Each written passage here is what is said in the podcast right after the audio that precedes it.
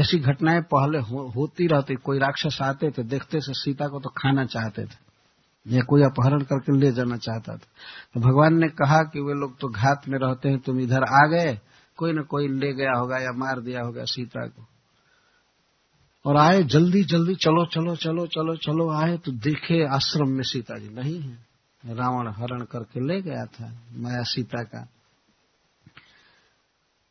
तो भगवान लक्ष्मण इसे कहते हैं कि मैं पहले ही कह रहा था कि सीता नहीं रही, वो भगवान रोने लगे और फिर कभी कहते हैं कि कभी कभी हमसे रूठ करके, मान करके गोदावरी के तट पर बैठ जाती थी। चलो चलो, वहाँ चलो, वहाँ, जहाँ स्नान करती थी। तो भगवान घाट पर जा करके इधर उधर देख कर कह रहे प्रिय, तुम कहाँ हो कहाँ हो? तो सीता तो वहाँ है नहीं। फिर कमल को देखकर कहते हैं कि तुम्हारा मुख कमल जैसा था, इतनी सुंदरी वो तुम्हें कोई राक्षस खा गया, क्या हुआ? लगे विलाप करने। दस अध्याय में वाल्मीकि रामायण में भगवान के विलाप का वर्णन है।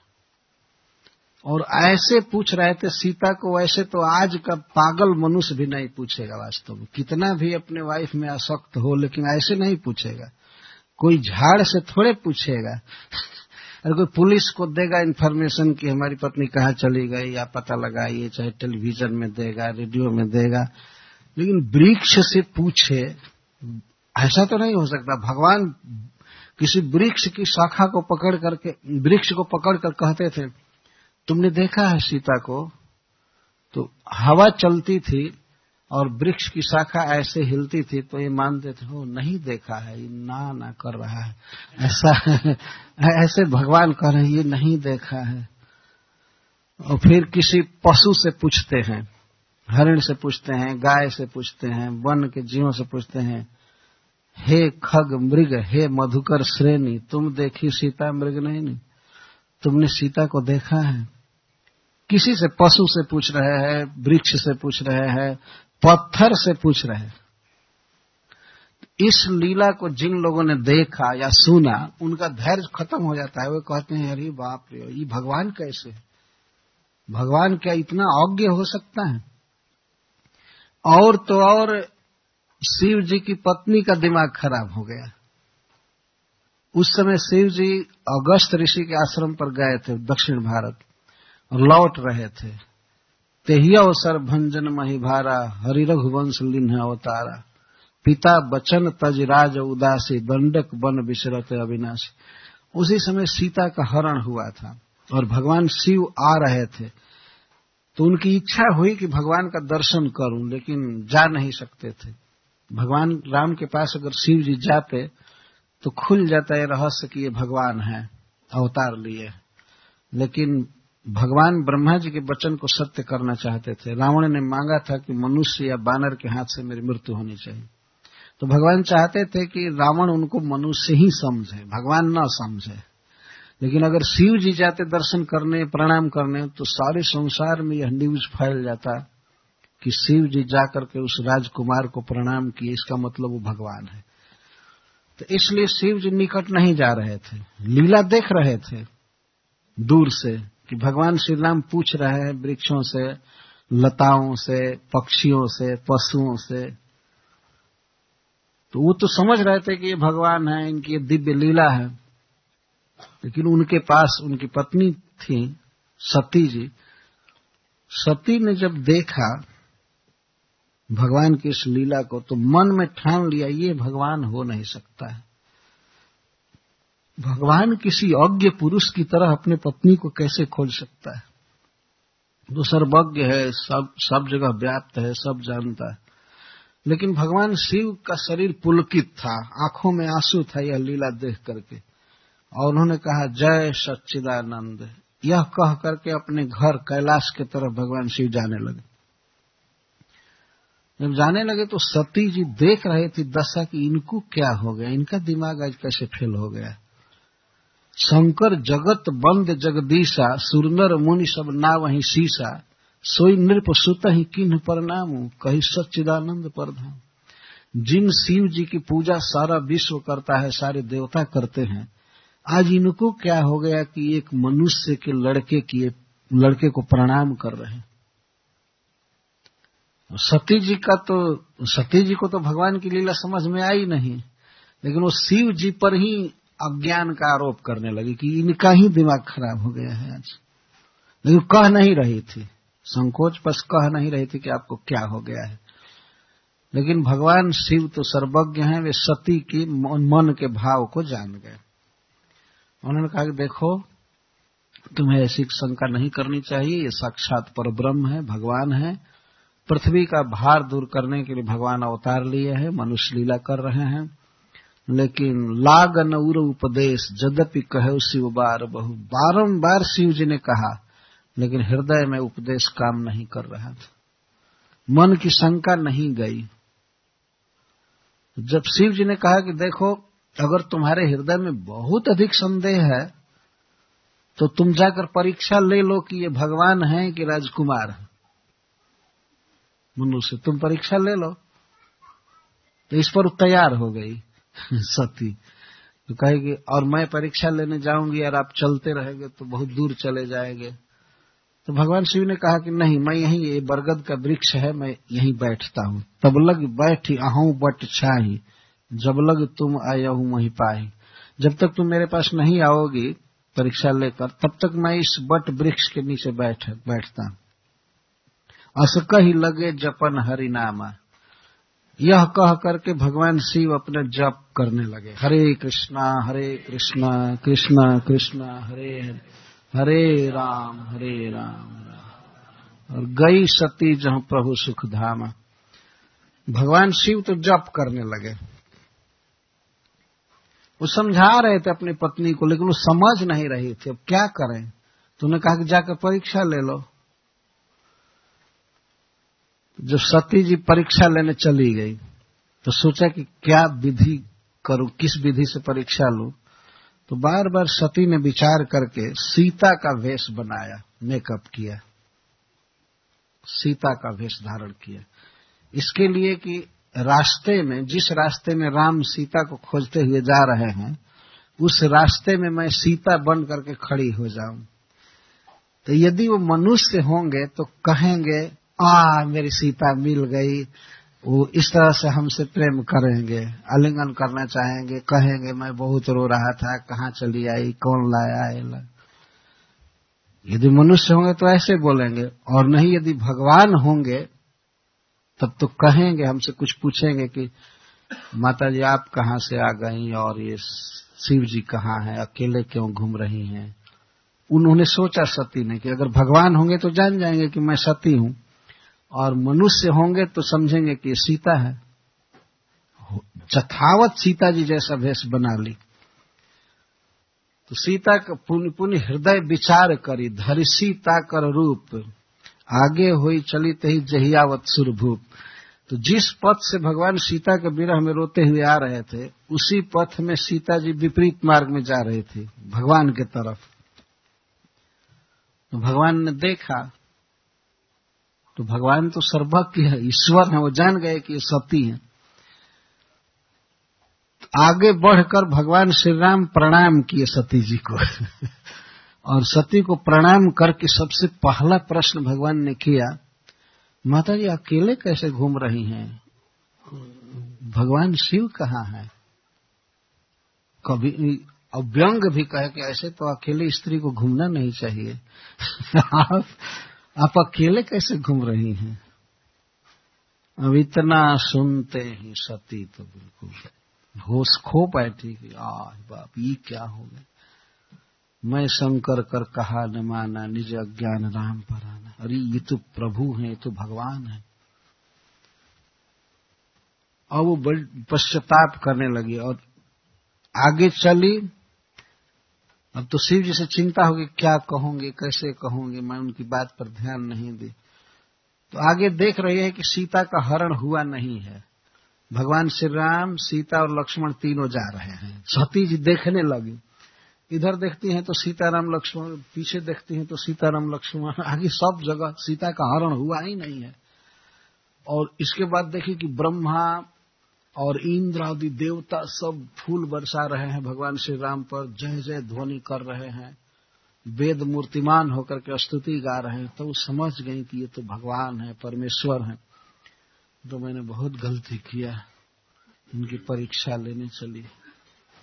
तो जो कुछ भी हुआ, बाद में वे गई शिव जी के पास तो शिव जी हंस करके पूछे तबीयत ठीक है? कुछ उदास दिख रही थी सती जी। तो शिव जी ने पूछा कि सब तबीयत ठीक है ना? अच्छा परीक्षा किस तरह लिया तो सती जी सीधा झूठ बोलना चालू की। भगवान ने कहा, शिव जी ने कहा कि कहा हूँ सत्य सब बात? लिख, लीन परीक्षा, कवन विधि, कहा सत्य सब बात? सब बात बोलो और सत्य सत्य बोलो। किस तरह से परीक्षा लिया, परीक्षा के बाद क्या हुआ?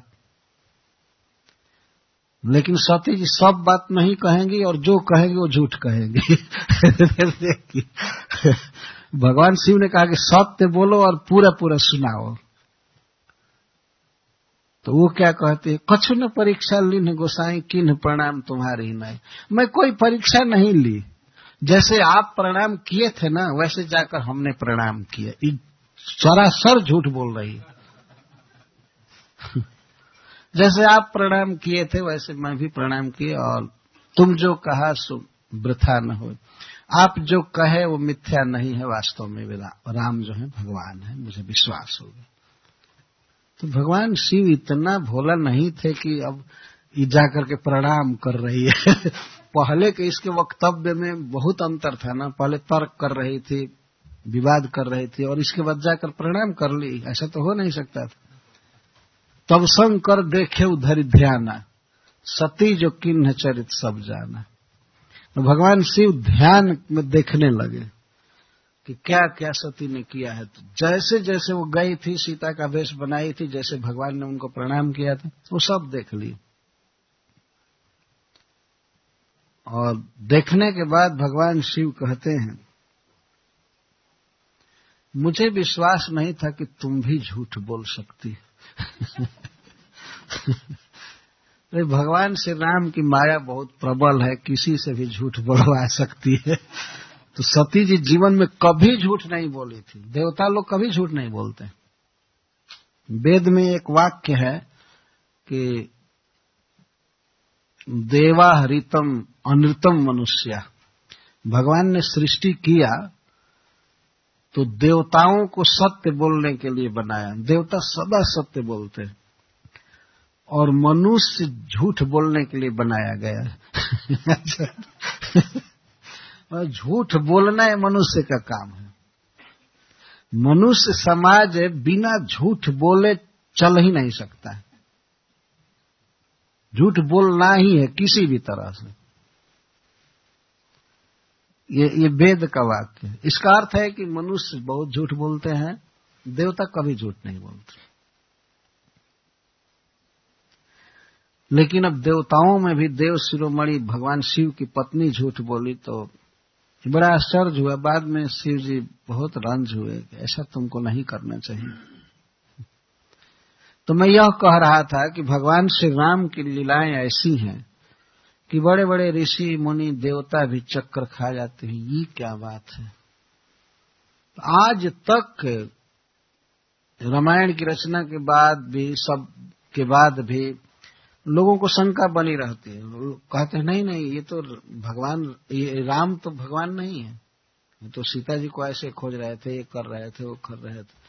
वन में विपत्ति काट रहे थे, चौदह वर्ष वन में रहे, ऐसे रहे, वैसे रहे। भगवान इस तरह की लीला किए हैं। बलकल वस्त्र पहनते थे, वन के फल खाते थे, ज़मीन पर सोते थे। चौदह वर्ष किसी गाँव में नहीं गए, किसी नगर में नहीं गए, अपने पिता के वचन को सत्य करना चाहते थे। कुंती महारानी कह रहे हैं कि जब जब आप अवतार लेते हैं तो ऐसी लीलाएँ करते हैं कि बड़े बड़े विद्वान भी चक्कर में पड़ जाते हैं। और आप पर संदेह करने लगते हैं। लेकिन वास्तव में आप विभू हैं, प्रभु हैं। यह कह करके कहते हैं कि नर विडम्बनम तू, नर चरितम तू अत्यंत विडम्बना उसमें भी मनुष्य लीला जो आप करते हैं, वो और विलक्षण है, आश्चर्यमय है। से एक लीला के विषय में वे कह रही हैं। गोप्या ददे त्वयि कृता गशिदाम तावद या ते दशाश्रुकलिलाञ्जन सम्भ्रमाक्षम् वक्त्रम् निमीय भयभावनया स्थितस्य सा माम् विमोहयति भीरपि जद्विभेति। वह आपकी अद्भुत लीला है। जब गोपी जसोदा ने अपने हाथ में रस्सी ली आपको बांधने के लिए जब ही रस्सी उठाई आपको बांधने के लिए तो आप रोने लगे, आपकी आँखों से अजर आँसू चुने लगे आपकी आँखें चकित हो रही थी। आप फपक फपक कर रो रहे थे, माँ के डर से। वह दशा जब मैं विचार करती हूँ तो मेरा चित्त मोह में पड़ जाता है कि क्या बात है। काल भी जिनसे डरता है, जमराज भी जिनसे डरते हैं, वे भगवान माँ जसोदा के भय से इस तरह से रो रहे थे। इस लीला को माँ कुंती ने अपने आँखों से देखा था। यह लीला इस तरह से हुई थी, मैं संक्षेप में कह देना चाहता हूँ। इस लीला को दाम बंधन या उखल बंधन लीला कहते हैं। और श्री कृष्ण के उदर में दाम बांधा गया था। दाम का अर्थ रज्जु, रोप। इसीलिए उनका नाम है दामोदर।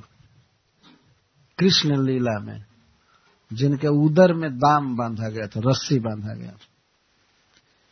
घटना इस इस कारण से हुई कि जब भगवान गोपियों के घर में माखन की चोरी करते थे और अनेक उत्पाद करते थे तो गोपियाँ माँ जसोदा के पास उलाहना लेकर के आती थी।